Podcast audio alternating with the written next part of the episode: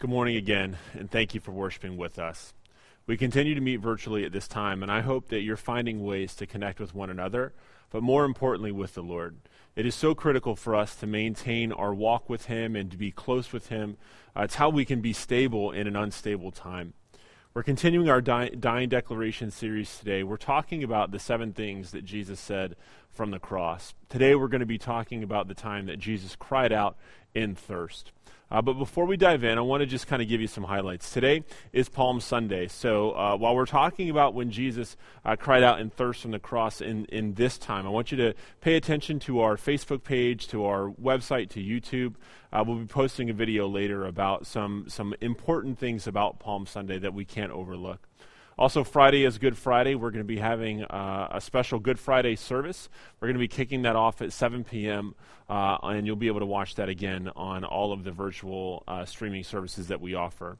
Also, next Sunday is Easter, and while we can't uh, meet together physically, Easter is not canceled. Listen, Jesus is not dead. He is alive. He rose again, and we're going to celebrate his resurrection. We're going to celebrate the life that we have in him together uh, right here, you know, uh, celebrating virtually with you next week as well. So be sure to look out for that. Before we dive into today's message, I want to just recap a few things uh, that we talked about last week. Uh, we talked about how um, we were created to be united with God forever, but sin separates us from Him. We talked about the imagery of the child and the bride, how God calls us His children, how we are the bride of Christ, and that gives a picture of the intimacy that we are to have with God. We talked about how Jesus bore the punishment for our sin, uh, and he bore the punishment uh, of that sin for us it was interesting to kind of think about all of the things that Jesus experienced and how he agonized not over those physical sufferings, but over the suffering of being separated from God the Father. We also talked about the fact that God will never leave us or forsake us. That is the punishment that Jesus bore on our behalf. He bore that punishment of being rejected and separate from God. And we remember that in the garden after they sinned, Adam and Eve, uh, God didn't reject them or, or forsake them. Rather, He went after them, and He did the same for us in the person of Jesus Christ. Next thing that we talked about was that Jesus took our sin along with his pun- with its punishment, and then in turn he traded uh, his righteousness and all of its rewards to us. It's the greatest trade in all of eternity. And today we're picking up the series of dying declarations. We're talking again about that time that Jesus cried out in thirst. And there are a few different interpretations of this passage. And while it's kind of simple in nature, uh, the passage we're going to read here in a moment, I think it's very important for us to understand what it means. So we're going to start our service off by praying that God would open our hearts and our spirits um, and our, our minds to really hear His word and be challenged by it. You know, I, I really believe it's important for us to be open to being challenged by the word of God so that change can happen, that we can be transformed by His love. So let's pray. Father, I come to you today and I thank you for your word. I thank you for your Son. God, I thank you that he was on the cross and that he bore the punishment for our sin, Lord. And I thank you that he rose again. Lord, as we study this time where he cried out in thirst, help us to understand uh, the implications of what that was. Help us to understand your word and all the things that it teaches us about Jesus and the things that we need to, to really uh, take hold of and grasp and receive unto ourselves, Lord, so that you can transform us by your power, by your spirit, and your love. I thank you for everyone that is watching. Lord, I pray for their peace. I pray for their health. God, and I pray that you would change their life today. In Jesus' name. Amen. So today's dying declaration comes from John 19, verse 28. And it says this After this, Jesus, knowing all now was finished, he said, To fulfill Scripture, I thirst. A jar full of sour wine stood there, so they put on a sponge full of the sour wine on a hyssop branch and held it to its mouth, to his mouth. Now, this is moments before Jesus' death, and he understands that his time has come. But notice he doesn't understand because of the physical suffering that he has been experiencing. He has been on the cross for more than six hours at this point. He knows the hour is approaching, but not, begin, not because of the suffering, rather because he knows that Scripture has been fulfilled. And John even highlights that. He highlights that this is a specific Scripture that has been fulfilled in Jesus in this moment. And that particular passage is found in Psalm 69. It said, in Psalm 69, it says, They give me poison for food, and for my thirst, they give me sour wine to drink. You know, this is one prophecy. Out of all of the uh, Old Testament, there are about 350 different prophecies about Jesus. And the fact that he fulfills this one, and, and actually not only does he fulfill it, it says that he knows that his hour has come, and so he says this in order to fulfill Scripture. Jesus takes the time in the middle of his suffering to fulfill what was said about him in the Old Testament. And now, of those all 350 prophecies, Jesus fulfilled every single one of them. Now, I've told you before that I'm a nerd and I like to talk about math. Well, let me just give you some math about the odds of one person fulfilling all of these prophecies. Just for one person to fulfill 10 of the prophecies would be 1 in 100 quadrillion. That is a 1 with 17 zeros behind it. Those are the odds of just one, one person filling 10 of the, 10 of the prophecies. One person filling 50 of the prophecies, that's one with 158 zeros behind it. Now, for him to fulfill all 350, that number, it's incalculable. Only Jesus could have fulfilled, and only Jesus did fulfill every prophecy that was ever made about him. So when we think about this, let, us talk and understand what some of these prophecies are. You know, I think it's so beautiful to, th- to, to know that in our faith that God exists outside of time, and in that He inspired the writers of the Old Testament. He inspired the writers of the Bible to talk about His Son, something that would be coming years later. You know, all of these prophecies written, you know, thousands of years at times before Jesus was born, and the last one was written 450 years before he was born. And because Jesus specifically took the time to fulfill this one prophecy, we can be sure that all of the other prophecies were fulfilled as well. I want to just I want to just take some time and, and, talk about some of the types of prophecies that were about Jesus. Now there were prophecies about the location and manner of his birth. There were prophecies about the fact that he would come from the tribe of Judah. There were prophecies that he would spend time in Egypt. There were prophecies that he was the, the heir to David's throne. There were prophecies that he would speak in parables. There were prophecies that he would be the Messiah, that he was the Savior, that he would be Emmanuel, God with us. There were prophecies that he would heal the brokenhearted. There were prophecies that he would be betrayed. There were prophecies that he would be whipped and beaten and mocked and abused. There were prophecies that he would be crucified. There were prophecies that he would pray for his enemies. There were prophecies that he would bear our punishment and be a sacrifice for sin. There were prophecies that he would triumph over evil. There were prophecies that he would die, but he would also be resurrected. There were prophecies that he, he would sit at God's right hand and one day come back and bring all of us into eternity with him. So we know that because Jesus fulfilled these prophecies, prophecies that he is who he says he is. It allows us to boldly acknowledge that Jesus is our Lord, that we have confidence in knowing that he is the Son of God, that he fulfilled everything that was said about him, and we have the confidence in, in putting our hope in, in our faith in him. Another inter- important interpretation of this expression of thirst is that it is an acknowledgement of Jesus' humanity, of his human nature. Jesus calling out for something to drink shows us, you know, especially in this moment right before death, that he was indeed human. Now, this is important for a couple reasons. The early church, especially, they had to deal with some heresies. Now, if you think about it, you know, the, the, the apostles, the disciples, they witnessed Jesus uh, in his life. They witnessed him as a human, and then in, the, in his death and resurrection, they, they see him as God. Now, the early church, they are coming after the resurrection and, and even in his uh, ascension into heaven. And so they're thinking about him more 100% God, and they have to grasp now that he was 100% man. And so in the early church, there were some heresies saying that Jesus was not man. In fact, that he didn't die on the cross, that he only swooned. And so if you read especially the, the books of First John, Second John, and Third John, a lot of that was really combating this heresy that Jesus uh, was not man, but he actually was. He was 100% God and 100% man. And it's really important for us to understand that. And we see throughout Scripture the elements of Jesus' humanity.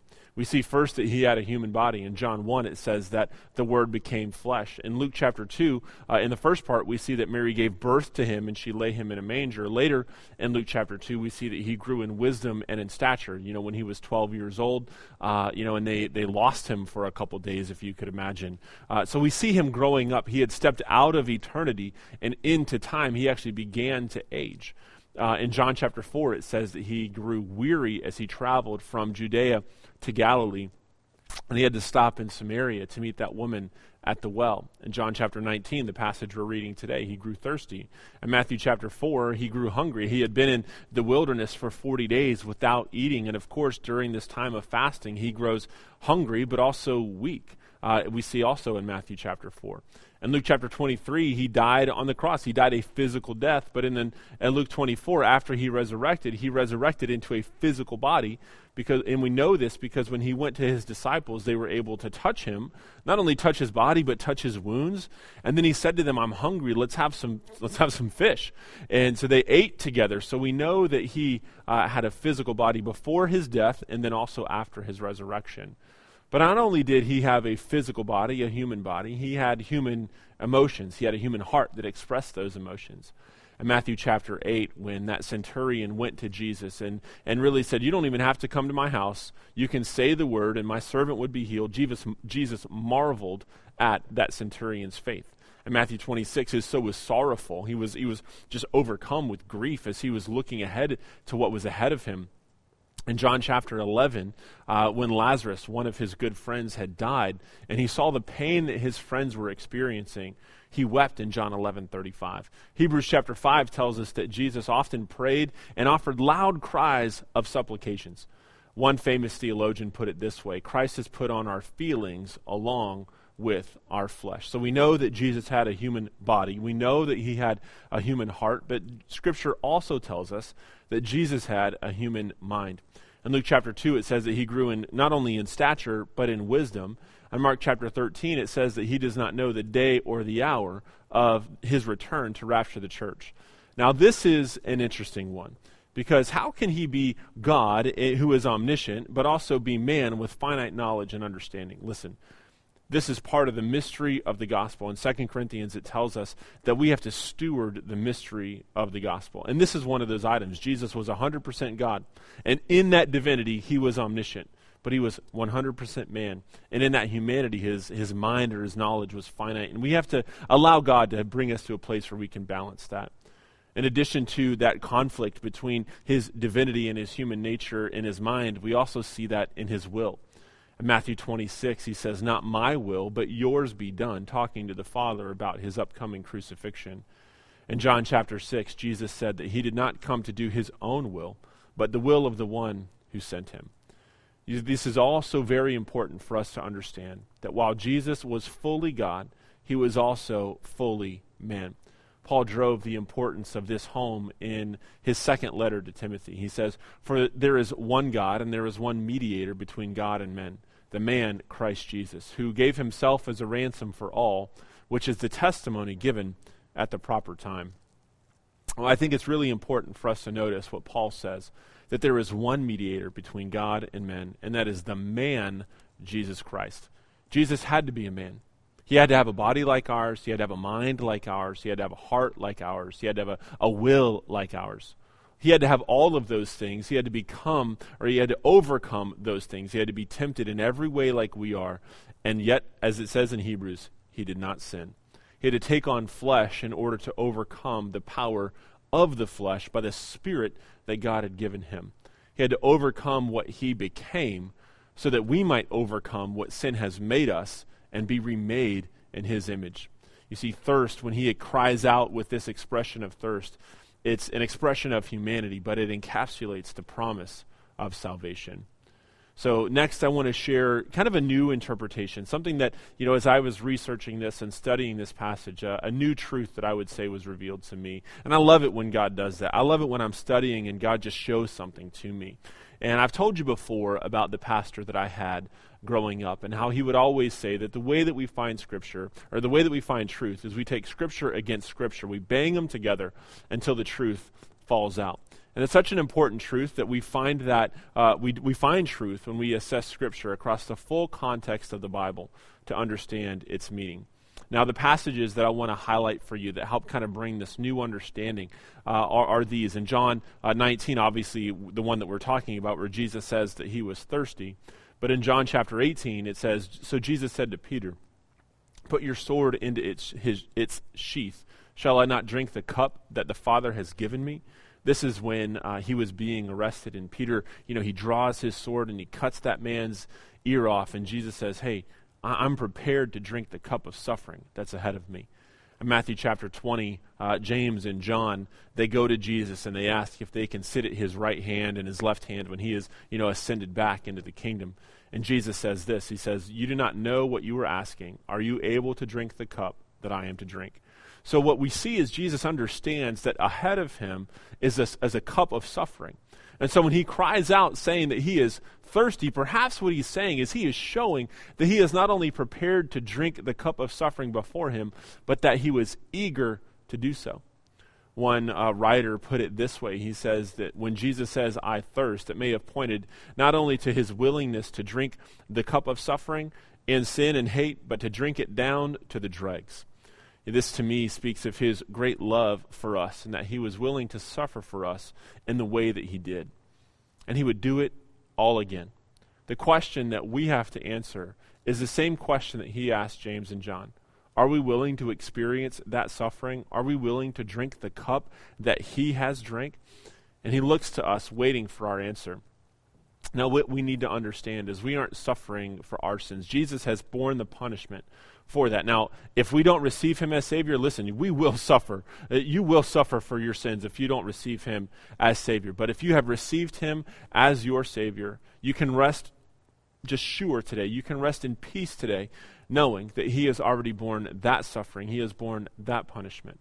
But often in Scripture, it talks about the suffering that we will experience because we identify ourselves as one of His children. We understand that, you know, the, these passages, they reveal the purpose of our suffering and the everlasting hope that we have in the midst of suffering because we identify as a Christian. And 1 Peter chapter 4, uh, beginning in verse 12, uh, we kind of see this this um, picture of what that suffering is all about, and we're gonna I want to read it uh, with you. It says, "Beloved, do not be surprised at the fiery trial when it comes upon you to test you, as though something strange were happening to you. But rejoice insofar as you share Christ's sufferings, that you may also rejoice and be glad when His glory is revealed." What we see in this, these first two verses is it tells us that we can rejoice in our suffering. As, as odd as that might sound, we can rejoice when we are going through difficulty. We can rejoice when we are going through hard times and trials and tribulations. And we do that so that when at the end of that suffering, His glory can be revealed. But I think it's important. We need to understand the dependency that is highlighted here. In order, it says that we rejoice insofar as we share in his sufferings, that we may also rejoice and be glad when his glory is revealed.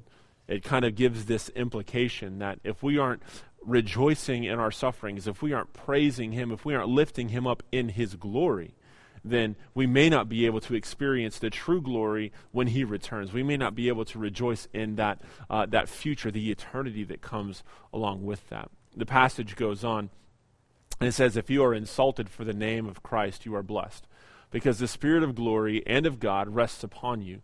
But let none of you suffer as a murderer or a thief or an evildoer or as a meddler. Yet if anyone suffers as a Christian, let him not be ashamed, but let him glorify God in that name. So, very plainly, what, what Peter is saying, he says, We are blessed when we suffer for Jesus. But don't let yourself be caught suffering for a sin. Don't let yourself be, uh, you know, caught suffering for the things uh, that unbelievers suffer for. Rather, it, it, he's telling us that we suffer because of being identified as God's child. And we, we can understand that that is something that we would suffer for. It continues on, it says, For it is time for judgment to begin at the household of God. And if it begins with us, what will be the outcome for those who do not obey the gospel of God? And if the righteous is scarcely saved, what will become of the ungodly and the sinner? Therefore, let those who suffer according to God's will entrust their souls to a faithful Creator while doing good. This tells us that the time of suffering has come. And in our suffering, we cannot hold back. In the midst of everything that's going on in the world, even today, we cannot hold back in, in sharing the truth and sharing gospel and, in sharing the opportunity to help one another. Uh, you may have seen this meme online. Martin Luther, he, uh, he, he said something during the bubonic plague, and he talked about how, um, you know, he would fumigate, he would withdraw himself from, you know, the, the surroundings of great gatherings of people in order to prevent the spread of the plague. But at the end of that quote, what he says is that I will go when my friend or my neighbor calls and they are in need. You know, we cannot hold back in the midst of our difficulty. We cannot hold back from sharing the truth of the hope that we have in Christ in the midst of this suffering. Rather, we have to continue forward. We have to recognize that in that time, we must entrust our souls to a faithful Creator because if we do hold back, what would happen to those who don't believe? What would happen to the ones that who do, who do not know Jesus, who don't have hope in him? We cannot hold back in our suffering. Peter goes on in the next chapter to share a promise of the hope that we have in the midst of suffering. So in 1 Peter 5, starting in verse 6, it says, uh, we kind of see this promise of a restoration after the suffering. It says, Humble yourselves, therefore, under the mighty hand of God, so that at the proper time he may exalt you, casting all your anxieties on him because he cares for you. Notice that I think it's important that in the midst of our suffering, we are humble. And that humility is what enables us to endure. So think about it this way. If we are proud, if we have pride, if we are haughty, if we are, you know, thinking that we are strong enough, then we are not going to be able to endure. Rather, if we are humble and meek, if we put our hope in the Lord, and we are recognizing that we are dependent on Him, then we can have hope and we can endure the suffering that's ahead of us. It's an inter- interesting formula that suffering produces humility, and humility is therefore necessary to endure the suffering that we experience. But the end result of that humility, the end result of our suffering, is that God will, at the proper time, exalt us. So the promise then, or the, the result, the, the conclusion that we all must come to, is we must cast our cares on God. Why? Because He cares for us. Let us cast our stress, let us cast our frustration, our anxiety on Him because he knows where we are. Remember, we talked about this uh, passage uh, in uh, a few months ago, where when we cast it, it's not like we're casting a fishing lure that we're going to reel back and you know cast again and reel back. Rather, we cast it away, we get rid of it, we we throw it away, we give it to God because He cares for us. So if you're in a moment of stress and frustration, if you're overcome with burden, know that God cares for you and He's ready to receive your burdens unto Himself so that He can give you peace in the midst of this suffering. The passage goes on and says, Be sober minded, be watchful. Your adversary, the devil, he prowls around like a roaring lion, seeking someone to devour. Resist him, firm in your faith, knowing that the same kinds of suffering are be, being experienced by your brotherhood throughout the world. What an encouraging statement. You know, it, you might say, well, how is it encouraging to know that everyone is suffering? Well, for one, we're not alone. We're not alone in the midst of our suffering. We know that we have to be sober minded in this time. We have to be self controlled. We have to be watchful for the devil, the traps that the devil has set for us. He is our enemy. I mean, period. There is no other way around it. There's no if, ands, or buts about it. The devil is out to get us. It says that he's a roaring lion seeking who he might devour. But Jesus is the one. In, in John, Jesus says that he is the great shepherd and that he is the one that brings life. And so we can trust him. The simple guidance is to resist the devil, be firm in our faith, and put our hope in God. And we know that we can do that because we're not alone in that fight. We know that other believers are, are there, they're suffering with us. And to me, that's so timely and appropriate. We're on, we are in unprecedented times, but we are not alone. We can hold firm. We can be encouraged. We can resist the devil. We can stand firm in our faith, but we must be alert and we must be humble and we must cast our cares on God. This is, this is the way that we can endure these times and know that there's a promise ahead of us. And we see this as the passage continues. It says, And after you, after you have suffered a little while, the God of all grace, who has called you to his eternal glory in Christ, will himself, what is he going to do? He's going to restore, he's going to confirm, he's going to strengthen and establish you. To him be the dominion forever and ever. Amen. What a beautiful promise. What an amazing thing to know that the hope of our suffering, the hope is that our suffering is not permanent. That the situation that we find ourselves is not eternal, but the glory that waits ahead of us is eternal. That our glory in Christ will be. I think it's important to re- acknowledge that the promise um, that is even before we are physically with Him, God, well, what is He going to do? He's going to confirm, He's going to restore, He's going to strengthen, He's going to establish us. So that even in the midst of our suffering, we have the hope that He is next to us, that He sees us where we are, and He will reconcile us to Himself, and He will be there with us, and we can have peace. And the result of that, at the very end, what does it say? It says, To Him be the dominion forever and ever and ever. Amen. That is a declaration of praise. That is a, a call to arms, if you will, an arms of worship, that we worship God, recognizing His power and sovereignty and the role that He has in our life. We see another picture of this promise, or the comparison, rather, between um, our current suffering and the eternal glory that is ahead of us in 2 Corinthians. In 2 Corinthians 4, it says this So we do not lose heart. Though our outer self is wasting away, our inner self is being renewed day by day. For this light, momentary affliction is preparing for us an eternal weight of glory beyond all comparison, as we look not to the things that are seen, but to the things that are unseen. For the things that are seen are, are transient, but the things that are unseen are eternal. We read this and we see the command not to lose heart. I encourage you this morning. Have you lost heart? Are, have, are you looking at your circumstance? Are you looking at the things that surround you and all the burdens and demands that are on you right now? Are you wasting away on the outside?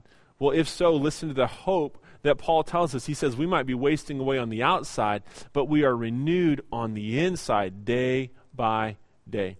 How do we experience that renewal? That renewal comes from the hope that what we are going through right now is temporary. And believe it or not, it's described as light. I love this contrast. I love what it says that our current suffering is light and momentary in comparison to the eternal weight of glory that God has waiting for us. I want you just to take a moment and think about these two phrases. I want you to think about okay, our suffering is light and momentary, but the glory that God has for me, I want you just to, to think about this moment, maybe even close your eyes and say, My suffering in this moment is light and momentary, but the glory that God has for me, it is eternal it is weighty. It is significant. It is important.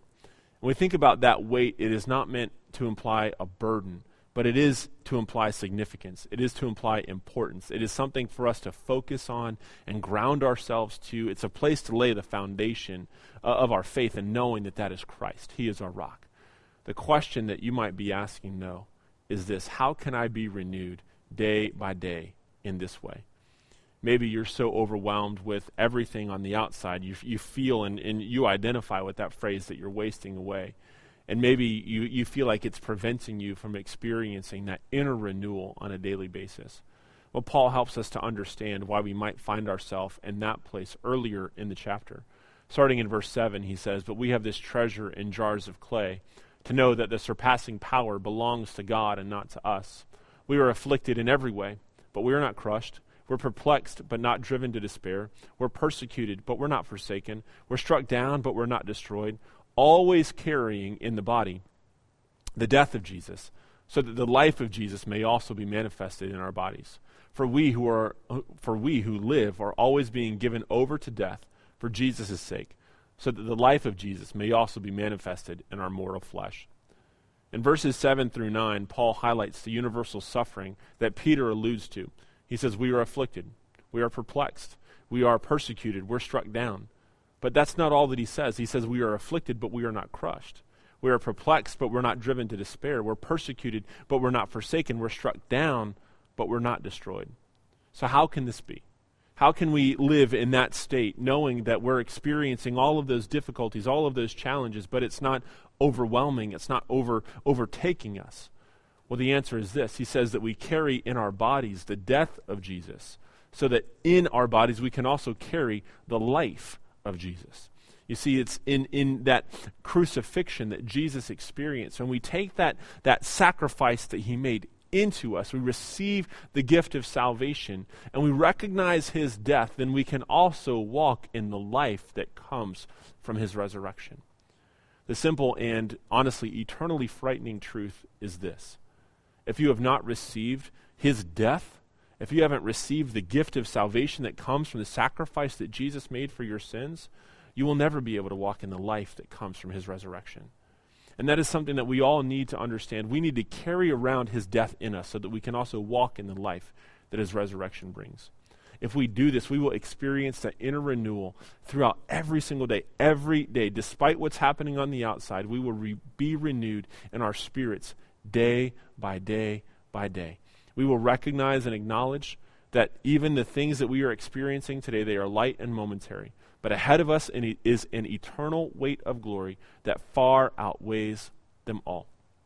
So I invite you with me just to take a few moments and reflect. If you have never received that gift of salvation, if you have never internalized or received the gift of the sacrifice that Jesus has, if you aren't carrying around his death with you, Take the moment now with me to pray and ask Him to come into your heart. Ask Him to forgive you of your sins. Acknowledge what Jesus did for you on the cross so that you can walk in His life. For those of you that maybe have received that gift of salvation, listen, I want you to know that you may, if you're struggling to experience that renewal, maybe it's because you're not reflecting on the death that Jesus has done for you. Maybe you're not reflecting on the sacrifice that He made for you. In, in Romans, Paul tells us that in view of God's mercy, we have to give ourselves as a living sacrifice to Him. So, in, in your walk, I challenge you as well to make sure that you're reflecting on what He has done in view of His grace so that you give yourself completely and wholly over to Him. Let's pray. Father, I thank you for your sacrifice. In this moment, as we uh, just reflect and we take a moment to, to, to consider, God, what you want to do in our life. God, make it so plain and so clear to us that we take that action right now. God, for those that um, want to receive the gift of salvation, Father, I, I ask that uh, you just give them the boldness to pray with me now. Dear God, I am struggling with so many burdens. I'm struggling and I feel like I'm wasting away on the outside. You promise to renew me on the inside every day so that I can recognize that suffering as light and momentary, but know that I have an eternal weight of glory that waits for me. Father, I know that my sin has created a separation between us. I know that my sin prevents me from walking in that glory, in that renewal. But Jesus bore the punishment for my sin. God, I ask you to forgive me of my sin. Apply the shed blood of Jesus to my heart, to my life. Wash my sins away God, come into my life as my Savior. I, I, I internalize, I receive the gift of Jesus' death and resurrection so that I can carry his death and his life in me. God, make me alive in you. Help me to die to my sin. You have overcome. Lord, help me to walk in the victory that you have. Help me to be your child. Help me to walk every single day renewed by your hope, your spirit, and your love. In Jesus' name for those that need to pray and just ask God to help them to walk in that life daily, to reflect on His grace always. You've received the gift of salvation, but you need to pray and ask God to just change your life and help you focus on Him so that you can experience renewal. Pray with me now. God, I thank you that Jesus came to this earth. I thank you that He died on the cross, and I thank you that He has saved me from my sin. I thank you that he bore the punishment for me on the cross. Father, I ask you to forgive me. Forgive me for not pursuing you every day. Forgive me for not reflecting on your grace and the transformation that you bring. Lord, from this moment on, help me to renew myself in you, to find my renewal in your spirit every day, to pursue you with everything that I am. Help me, God, to be your child. Help me to know what it means to follow after you and to pursue you with everything that I am. Lord, I know that my, my own burdens, they seem heavy, God, but they are light in comparison to what you have ahead of me. Help me to walk in the peace of that knowledge, knowing that you are with me and I am not alone. I thank you for your love. I thank you for your grace. I thank you for your Son. And I thank you for the work that you're doing in me now. In Jesus' name, amen. Listen, I celebrate with you in the decisions that you have made today. I invite you to just share on uh, either on the Facebook page or you can email our church office uh, from the website or you can message us directly through Facebook. Let us know what God is doing in your life. Let us know the decisions that you are making so that we can come alongside you and pray with you and celebrate with you. I pray that God continues to bless you, that He continues to draw Himself to you, and that your life is forever changed by the sacrifice of Jesus, that you are renewed in Him every day, and that you are blessed by His Spirit. God bless.